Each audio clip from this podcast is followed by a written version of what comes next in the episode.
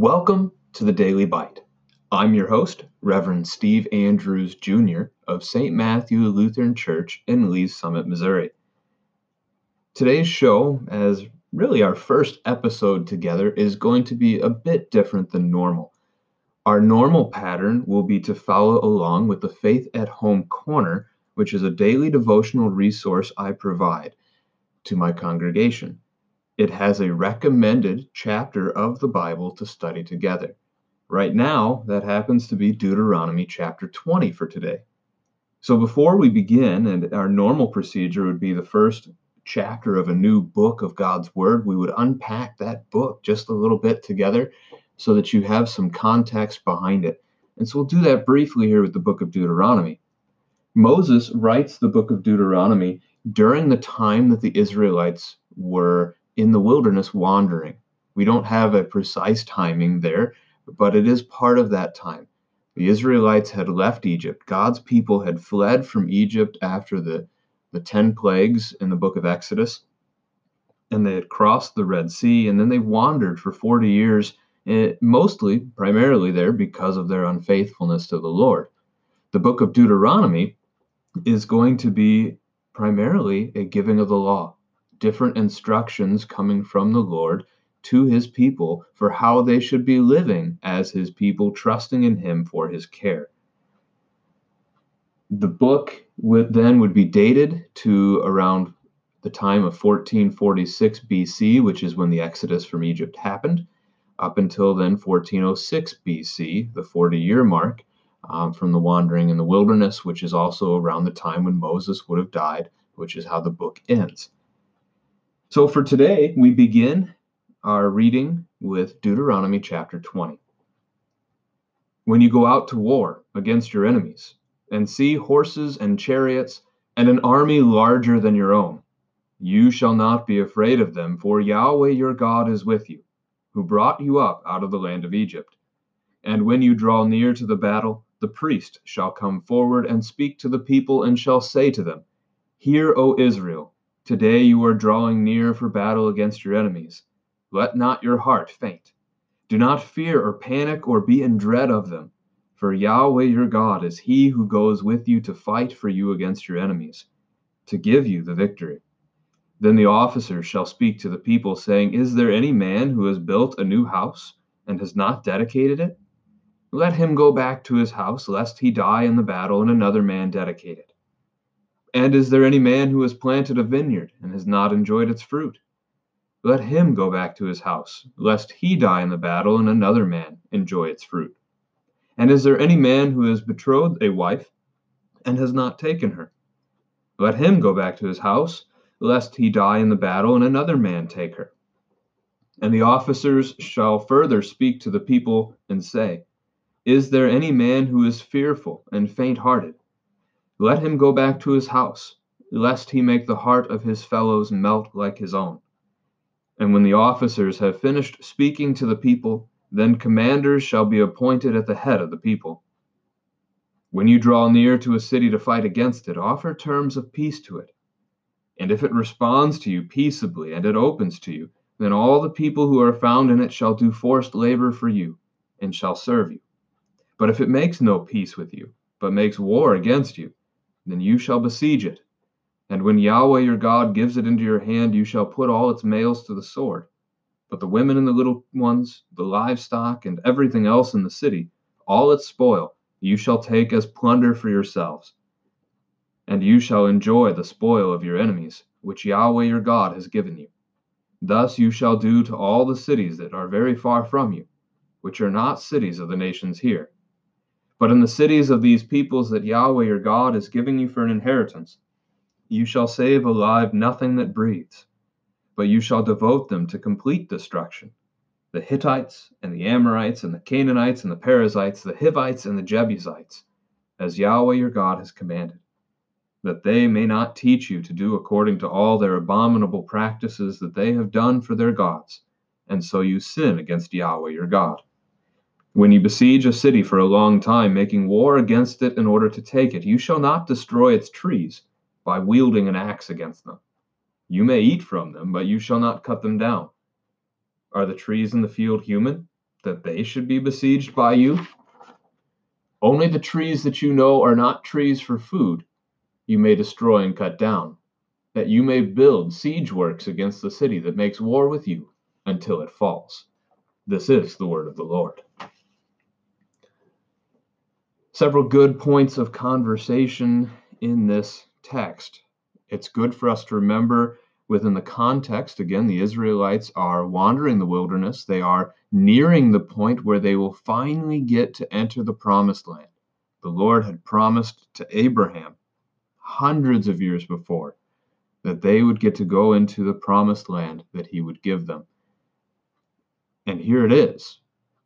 The promised land is before them. The promised land is soon. It is not long after that they will be able to cross over the Jordan and take possession of it. And the promise is that God is with them, that he will drive out their enemies from before them. So as we began this chapter, a wonderful connection really to probably the most famous of these accounts is Judges 7. As you think of Gideon and how Gideon has the army at his disposal to fight back against the Midianites in Judges 7.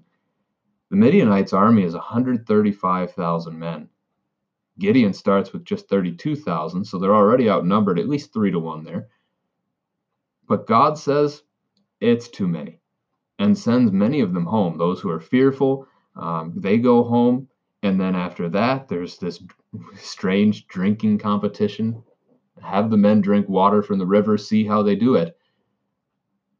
And only 300 men are left after that competition. The rest are sent home. 300 men go into battle against 135,000 soldiers. And they win, and without casualty. That context is what we're seeing here in Deuteronomy. You shall not be afraid of them. Yahweh your God is with you, who brought you up out of the land of Egypt. That's Old Testament gospel right there, this good news that God has done this wondrous thing for you. When you think of it even earlier in the book of Deuteronomy with the giving of the Ten Commandments, just as it did in Exodus, we have it begin with who God is and what God has done for us. God did this wondrous thing when he brought you up out of Egypt, when he brought you out of the house of slavery, when he delivered you from Pharaoh's hand. This is the Old Testament gospel in that way. And because of that, it points us forward. As we think about verse 4 here, Yahweh is with you. Yahweh your God is he who goes with you to fight for you against your enemies, to give you the victory. That is Jesus Christ and the victory that he has won for us over sin, death, and the devil. A wonderful question to ask to our little ones, to our small children with this. Because of Jesus, in Jesus, what has God defeated for you? What has God defeated for us? Because of Jesus, because we love Christ, and because he has saved us, what are some things that we don't have to fear? That's especially important today in our context in America as we endure the coronavirus, and there is widespread panic among our communities. What don't we have to fear? In Jesus, we don't fear death. As Paul says in the New Testament, to live is Christ, to die is gain. If the coronavirus should take my life today, I will awake in paradise with my Lord and Savior Jesus Christ. We do not have anything to fear in this world and in this life.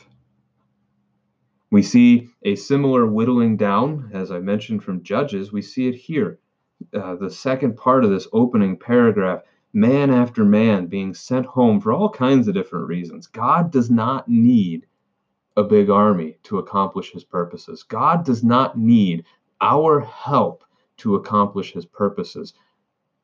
But we do know in the New Testament vocations that we have as a community and as Christians that God does work through his people and through his church in order to provide for and to care for one another. So that could be a wonderful conversation around vocation. What are some ways that we can share God's love with one another? What are some ways that God might work through you to care for his creation today? Our second paragraph, these cities have come under judgment. That was discussed earlier in the book of Deuteronomy. These are people that have rebelled against God. We read these words of utter destruction, complete destruction, of God destroying all of it.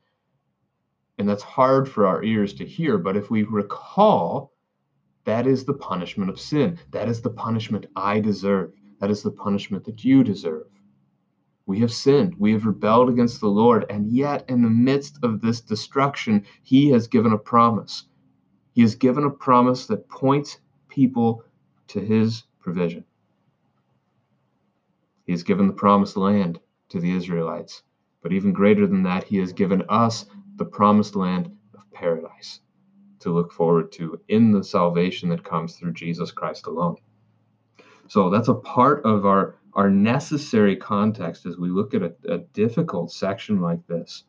They deserved the punishment of death, just as we do.